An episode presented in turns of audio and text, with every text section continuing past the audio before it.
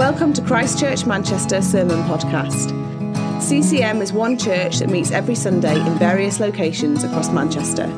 For more information about who we are or about our Sunday meetings, please visit www.christchurchmanchester.com. My home is not on this earth, not in this world. Who's ever watched Power Rangers before? Power Rangers. I wanted to be the pink one and the yellow one, and when I was growing up, and I recently saw an advert for Power Rangers, and it's coming back, and I was like, "Whoa, are we really doing this?" Yes, we are. Um, and I was really excited, um, but when I watched it, something changed. It was really weird watching it as a grown woman than I watched it when I was younger. Um, again, perspectives change over time, but when I was younger, it turns well when I, now I'm older, it turns out that you know these people um, are just grown men and women in costumes that rely on green screens and sound effects to do what they need to do. Um, they followed a script um, and they were dressed in costumes, um, wanting to kill the bad guy, um, and the bad guy always happened to like outgrow in a scientific lab for some reason, and they had to to kill them. Um, but when I was younger, this these were my heroes. You know, who does not want people um, who are unstoppable and empowered by Zordon and Alpha to take down the bad guys? I loved it. Um, and they were there to save the world from eventual damage. But when my parents would watch my siblings watch this, they were like, why are you watching that? How can you not see that it's fake? You know, um, how, how can this be entertainment? um, how can you not tell this was real? And we would be like, how can you not believe it's real? You know? Um, it's true. Well, for us at the time, it's true. Did you not see the moves? Did you not see what the watch could do? Did you not see how they killed the bad guy? I was like, come on, let's do this. Anyway, I was obsessed. And after reading the lyrics of the t- theme tune, I still may be. I didn't know this was a thing, but listen to this. They've got the power and the force that you've never seen before. They've got the ability to morph and to even and, and to even up the score. No one can ever take them down. The power lies on their side. Go, go, Power Rangers. Go, go, Power Rangers. Go, go, Power Rangers. Mighty Morphin Power Rangers. They know the fate of the world is lying in their hands. They only know, no, they know to only use their weapons for defense. No one will ever take them down. The power lies on their side. I was like, Amen. You know, like, come on. Is this the gospel? I'm joking. Um, come on, I believe this, you know, to a certain degree. And I think I look at my life in Christ and I felt this kind of way sometimes before. Um, whenever something or someone comes to mind and I reach out to them with a song or encouragement, and they're like, oh my gosh, how did you know? It's exactly what I need. I'm like, I didn't know, it wasn't me. I'm empowered, hallelujah. Power Rangers go. Um, or um, you know you say no to a distraction or a sin that was really hard before um, or you didn't even care about before and now you're empowered to say no to that sin or um, when you're walking with god and you're serving and you're caring for creation and it doesn't feel like work too tough you know? You leave with more energy than you came with. You know we're also being empowered to live out a mission and the mission of the kingdom. So yeah, I can say amen, not you know to the sound effects and to the to the green screen, but to a people who are normal but empowered to, to, to take on a mission and to live to live that in this world. So if I take away that theatrics and, and the plot and everything like that, um, the, the, the, the narrative and the storytelling is something that we also see in the Bible. So we're going to read that. So Acts 2 42 to 47. Amen. So, as I said, um, the narrative and storytelling of being empowered to complete a mission is not exclusive to Power Rangers, but we can see it in our Bibles as well. And they devoted themselves to the apostles' teaching and the fellowship, to the breaking of bread and the prayers. And all came upon every soul, and many wonders and signs were being done through the apostles. And all who believed were together and had all things in common. And they were selling their possessions and belongings and distributing the, the proceeds to all as any had need. And, by, and day by day, attending the temple together and breaking bread in their homes, they received their food with glad and generous hearts, praising God and having favor with all the people. And the Lord added to their number day by day those who were being saved. Amen. Amen. Let's pray. Father, I thank you um, that you empower us to live your kingdom here on earth. And we see in Acts, Father God, that as your spirit came, you empowered um, the early church to live in the way that reflects you. And to, and to, yeah, and that reflects you. So I pray, Holy Spirit, would you show us the kingdom again in our lives um, and how we can live that out today. Amen. Amen. So this is not a scripture that is unfamiliar to us. I believe so. With a lot of people in the church, um, it's as you know, the account of the fellowship of the believers is often used as a template or blueprint and how to be a Christian and how to, to interact with each other here on earth. Oftentimes, I, I do think it's been used as a tick box to ensure that we're copying the template set by the early church. Um, because and I agree we should do that. We should see what was done and how we can continue that because our faith is an inherited one in the sense that when you inherit a recipe from your grandmother there's a way that things are done and you just continue in that way because it works and it's good. We should do that. Hallelujah. But if we miss you know why they do those things um, we'll live our lives ticking a box and not living empowered by the Holy Spirit so, yeah, let us continue in those church traditions, but let's also read um, the verses prior um, in terms of how and why the believers were doing what they did. It wasn't just this is what we do because this is what we do, it was this is what we do because this is who we look like when we do it. It was very important um, that they were empowered to live God's kingdom on earth, even though it looked like grandma's recipe, for example. So, I'm going to take us through three things the early church devoted themselves to um, as they were empowered by the Holy Spirit. And I'm going to expand on them. And as I list them, I want you to consider what's my devotion level to these things, um, because we're going to pray about it at the end. So, the first one devotion to the word. Devotion to the word.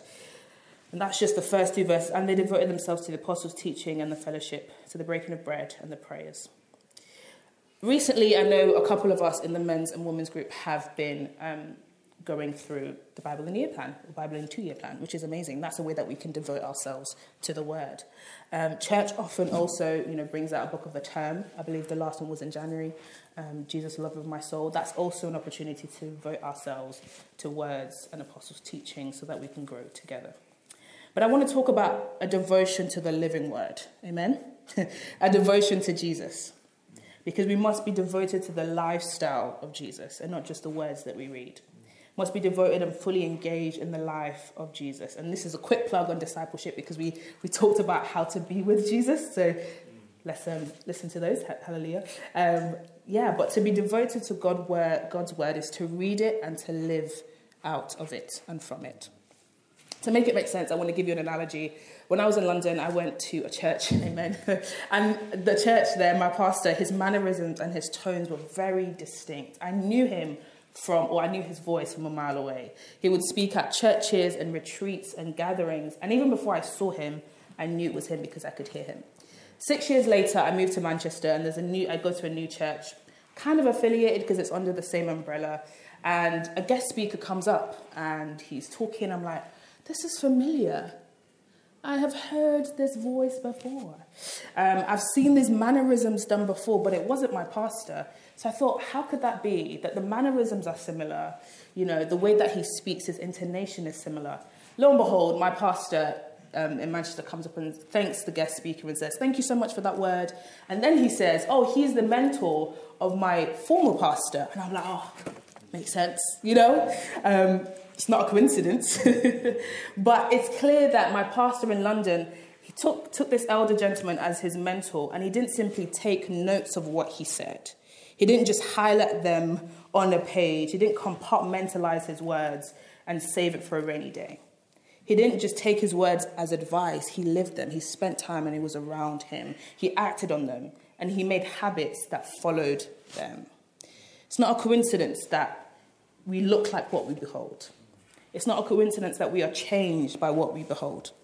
And the more we devote ourselves to the word, who is Christ, hallelujah, the more we live from it and live like him.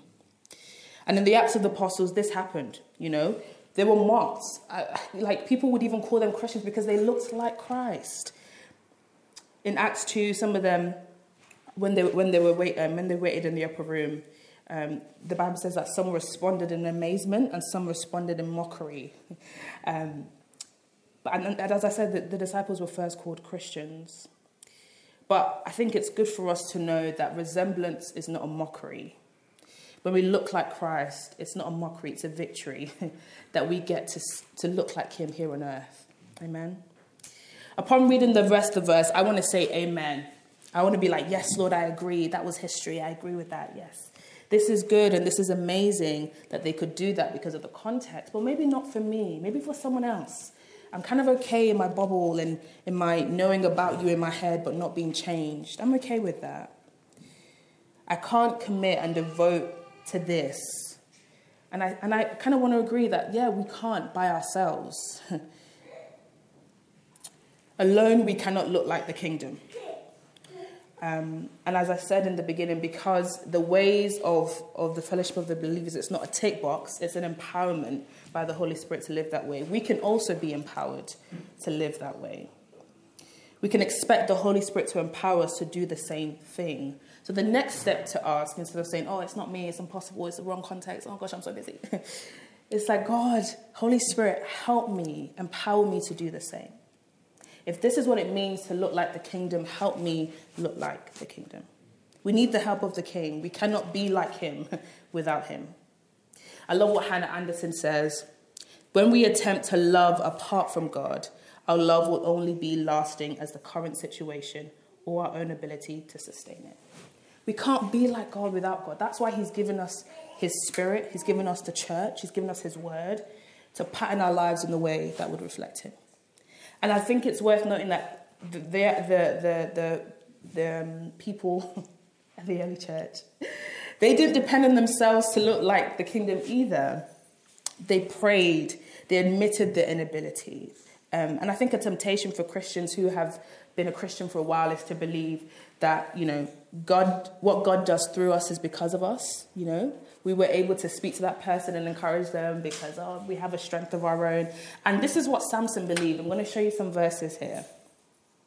God began to work through him so much that he thought the strength he had was his own. So in the first three verses, um, the text says, you know, then the Spirit of the Lord rushed upon him. Then the Spirit of the Lord rushed, rushed upon him just to do all these amazing things and all these acts.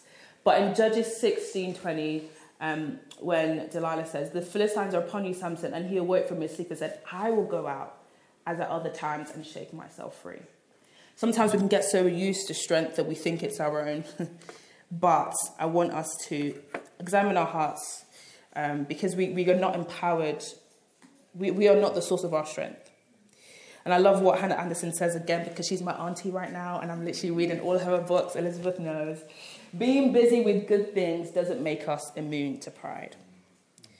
Because we also have to search our hearts um, as we are doing these good things to make sure that we, we don't believe we're doing them in our own strength.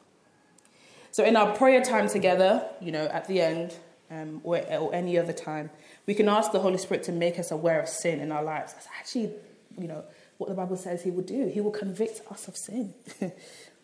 Make us aware of sin in our lives. We can ask the Holy Spirit to reveal Jesus to us. We can ask for signs and wonders because it's not in our strength, but it's by the empowerment of the Holy Spirit. I love what Tony Evans defines prayer to be here. He says prayer is earthly permission for heavenly interference. Very simple, you know? Like, Lord, I appeal to you, would you come and do this? Very simple. So we can ask God to interfere. However mundane these words may sound, um, we can experience the supernatural together. Because we can also be empowered by the Holy Spirit to do the same. Amen. Okay, second point devotion to community. I should have put the verses there, um, but it's verse 44 to 46 if you're following along. Well, you should be. Hallelujah. so the first observation I have here is a question, actually. You know, what do you need? they were able to give to each other because there was a there was a, a recognition of need. But I think often in our culture we've often said that to need is to is a shame. You know, to need is not a shame. And I think the image we have of someone in need is often Oliver Twist. Uh, where he reaches out with his bowl um, with desire and fears. He says, Please, sir, you know, I want some more. and Mr. Bumble was like, more? How dare you ask for more? You know, another way to say, a hungry child, how can you ask for more? But this is not the way of the kingdom, as we can see in these verses. We are not chastised for being in need. In the kingdom, there's enough for everyone, there is an abundance. And when I say the kingdom, I don't mean, you know, I always think of Narnia for some reason. Um, but I don't think of a place far, far, far away in a fairy tale. But to those who confess Jesus, to those who are empowered by the Holy Spirit um, and live in God's way here on earth, that's the kingdom. And it didn't occur to me before that to need or to give and to receive is a way of the kingdom, but it is. To be in need is an opportunity, an invitation for God to meet with us and to show us himself. Think about when Jesus uh, would ask people what they wanted, to confess their need so that he could show himself as healer. Mark 10 51. What do you want from me? It always started with a need. Rabbi, I want to see. The verses go forward, and, he, and his need was granted. Jesus also mentioned that our needs can bring glory to God. This John eleven four is the time where um, Lazarus was was um, died, and his um, sisters were like, you know, Jesus, where are you? And his response was like, this sickness will not end in death. No, it is for God's glory, so that God's Son may be glorified through it. Need is an opportunity, not an end. So imagine if we believed that. Like, just, just think about it. Imagine if we believed that, oh, so if I have a need, it's an opportunity for God to meet with me. As we're in need, something unexpected has happened, and our default is to say, "Oh no, God, why have you forsaken me?" I quote David like he's my breath because I'm like, "Oh God, you've left me. What's going on?" But imagine if we responded with rejoicing and glad hearts, like, "Oh wow, I have a need. God can meet with me." Like it's just a different perspective when we consider the reason for our need and the reason for our lack, because in our need, there's an opportunity for God to provide for us and again, mirroring the kingdom, to live in dependence on God is the way of the kingdom. And in the same way, to give is a way to live out God's kingdom here on earth. And I was like, oh, really? You're not just demanding this of me? But it is. The disciples needed a place to prepare the Passover meal in Luke 22.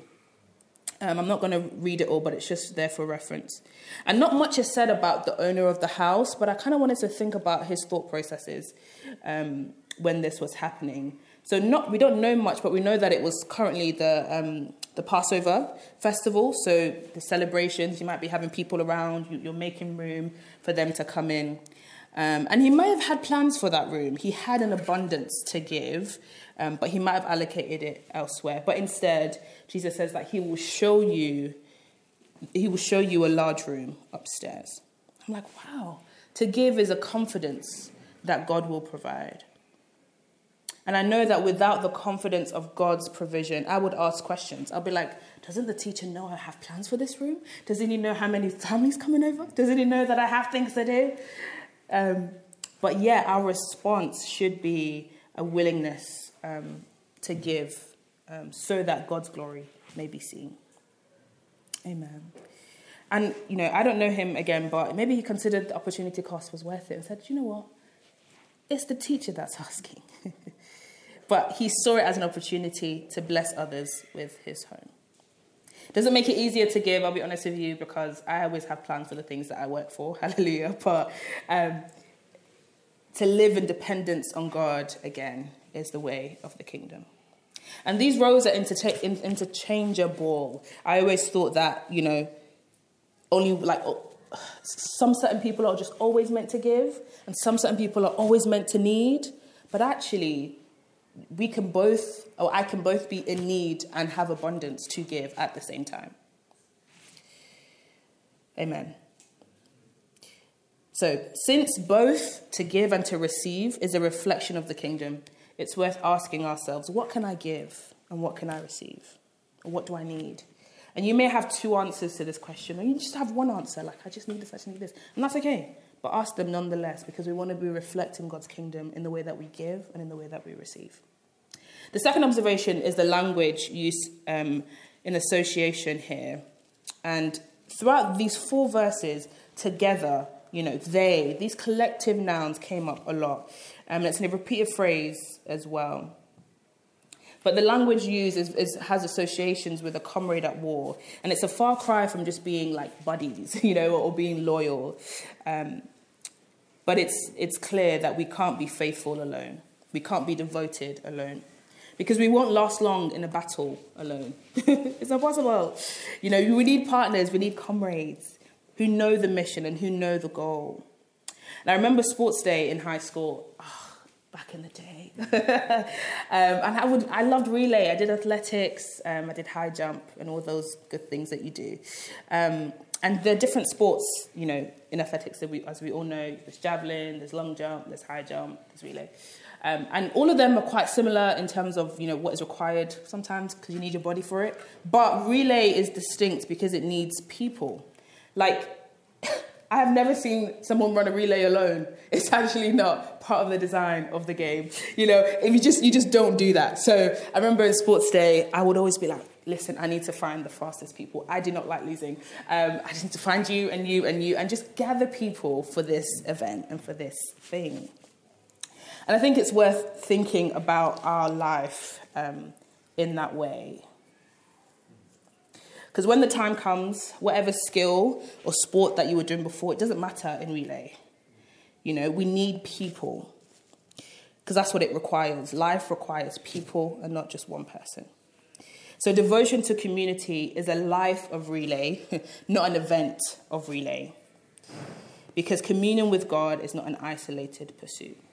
And I think we get into the habit of believing that we're a burden. So we occasionally call on people when we've exhausted all other options, all our resources, you know, and then community is an afterthought. But in the book of Acts, community is not an afterthought. It's the very thing that, you know, just, they were just together every single time. Like the, the, the verses are like together, they, together, they, together, they. They did things together. So with the early church, they spent time around food and worshiping and eating together and, and, and praising God. It was weaved into their weekly routines. I love what Rich Villodas says here. Um, the deeply formed life is not possible without an intentional reordering of our lives. Because it's, it's kind of strange to us to, to live in this way sometimes. But as long as we remain enslaved to a culture of speed, superficiality, and distraction, we will not be the people God longs for us. We need to be together. Amen? Amen. Okay, last points devotion to praise and worship. So they were praising God and having favor with all people, and the Lord God added to the number, day by day, those who were being saved. So to praise in the New Testament, oh, to be honest, everywhere, is to speak the excellence of God, to give attention um, and to speak, speak the excellence of God. And I was like, how is praise a reflection of the kingdom? How is that living God's kingdom here on earth to praise? But I was like, oh, of course, revelation. you know, um, it makes sense. It makes sense. Paying attention and giving praise and excellence to God is a way that we can reflect God's kingdom here on earth. This is what John describes in Revelation. And the four living creatures, each of them with six wings, um, are full of eyes all around and within. And day by and day and night they never cease to say, Holy, holy, holy is the Lord God Almighty, who was and is and is to come. And whenever the living creatures give glory and honor and thanks to him who is seated on the throne, who lives forever and ever, the 24 elders fall down before him who is seated on, who is seated on the throne and will worship him who lives forever and ever. They cast their crowns before the throne, saying, Worthy are you, our Lord and God, to receive glory and honor and power. For you created all things, and by your will they existed and were created. It makes sense that praise reflects the kingdom. It's what's happening right now praise and worship is not simply another way to fill the program. Just, we just, I think sometimes I just want to get stopped in my tracks, you know, because we just go through the, the, the, the methods and the, and, the, and the routines again and again. And we're like, oh, yeah, someone needs to lead worship. Oh, so someone needs to do this. Oh, yeah, someone needs to do this. Just take a box. You know, it's not, you know, a necessary evil to pass time. This is the kingdom to praise, to worship, to speak the excellence of God, to extol Jesus, to lift him high.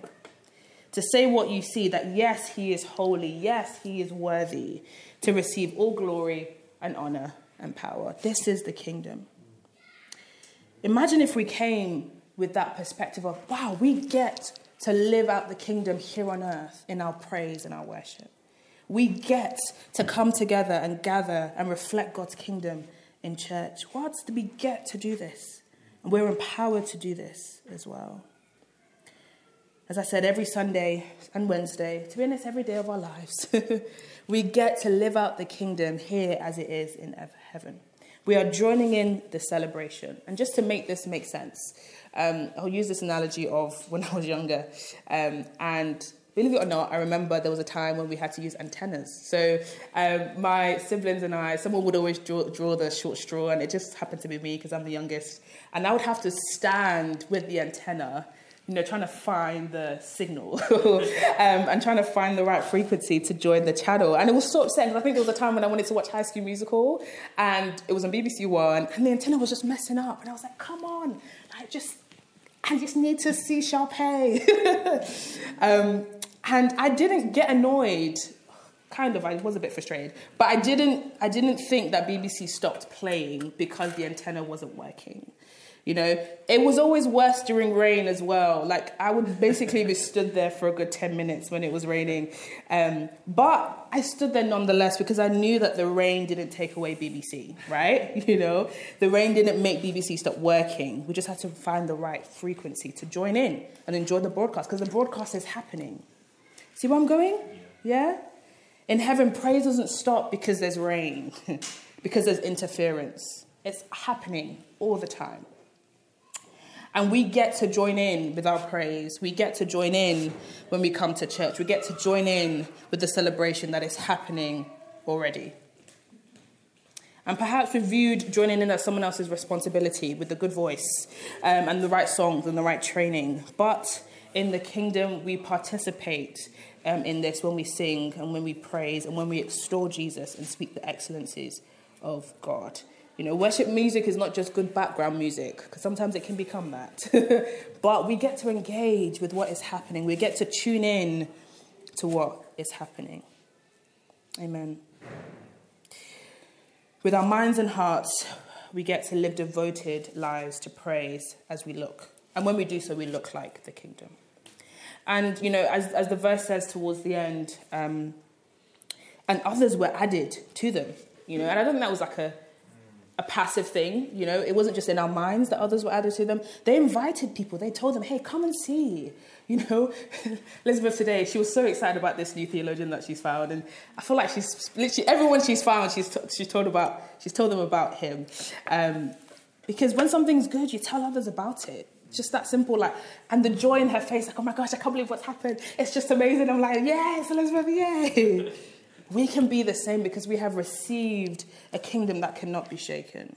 And we can invite others into that already. And maybe someone around you, maybe your neighbor or co-worker is coming to mind like, oh, I should invite them to church, or I should invite them to my house, I should invite them. Invite them. Fantastic. I love that. I love that you're already thinking about that. But if you're not, begin to think about someone. Who can you invite? this morning, I saw a woman that I always see on the way here, and I was like, hey, I see you here every Sunday. You know, um, why are you here? She's like, oh, I just wait for my laundry every Sunday. I said, oh, why don't you come to church? She was like, oh, I'm going to my dad's, but maybe next week. I was like, oh, fantastic. I'm going to see you at the laundrette anyway. So come on. We can invite. We can invite people to see what we are seeing. I'll give an example I didn't go to plan. I invited my friend for the second time to Alpha. She was like, no. you know, um, but we're still friends. You know, I've not lost that relationship. Um, and I know someone um, that comes to this church invited someone um, outside the toddler group a while ago, and they went to Reddish Church. They went to the, the, the church in Reddish. Um, but invite, just invite, invite. And I know on the, on the Alpha course, the, the guy leading it was like, oh, he doesn't know what to say sometimes. He didn't have a right defense about the gospel, and he just, he gets, it basically leaves him in a state of paralysis. But he was like, I can't, I can't do all the, the theology stuff, I can just invite, and he does that. Just come, just come. Come along, come to my house, come to this. just invite. And we can invite people into our homes, into our lives, because then we're inviting them into a kingdom that we have received as well. So, for the rest of our earthly existence, we get to find ways to live out the kingdom of God here on earth. The same way that they did in Acts, empowered by the Holy Spirit to break bread and the apostles' teachings and to come together and to share as any had need, we can do the same here on earth. And we're going to do it until Jesus returns, and then we're going to do it some more in heaven. Hallelujah. so I've listed three ways devotion to word, devotion to community, and devotion to praise. Um, yes, uh, but we can also lead, we can also yield to the Holy Spirit as He leads us to live God's kingdom.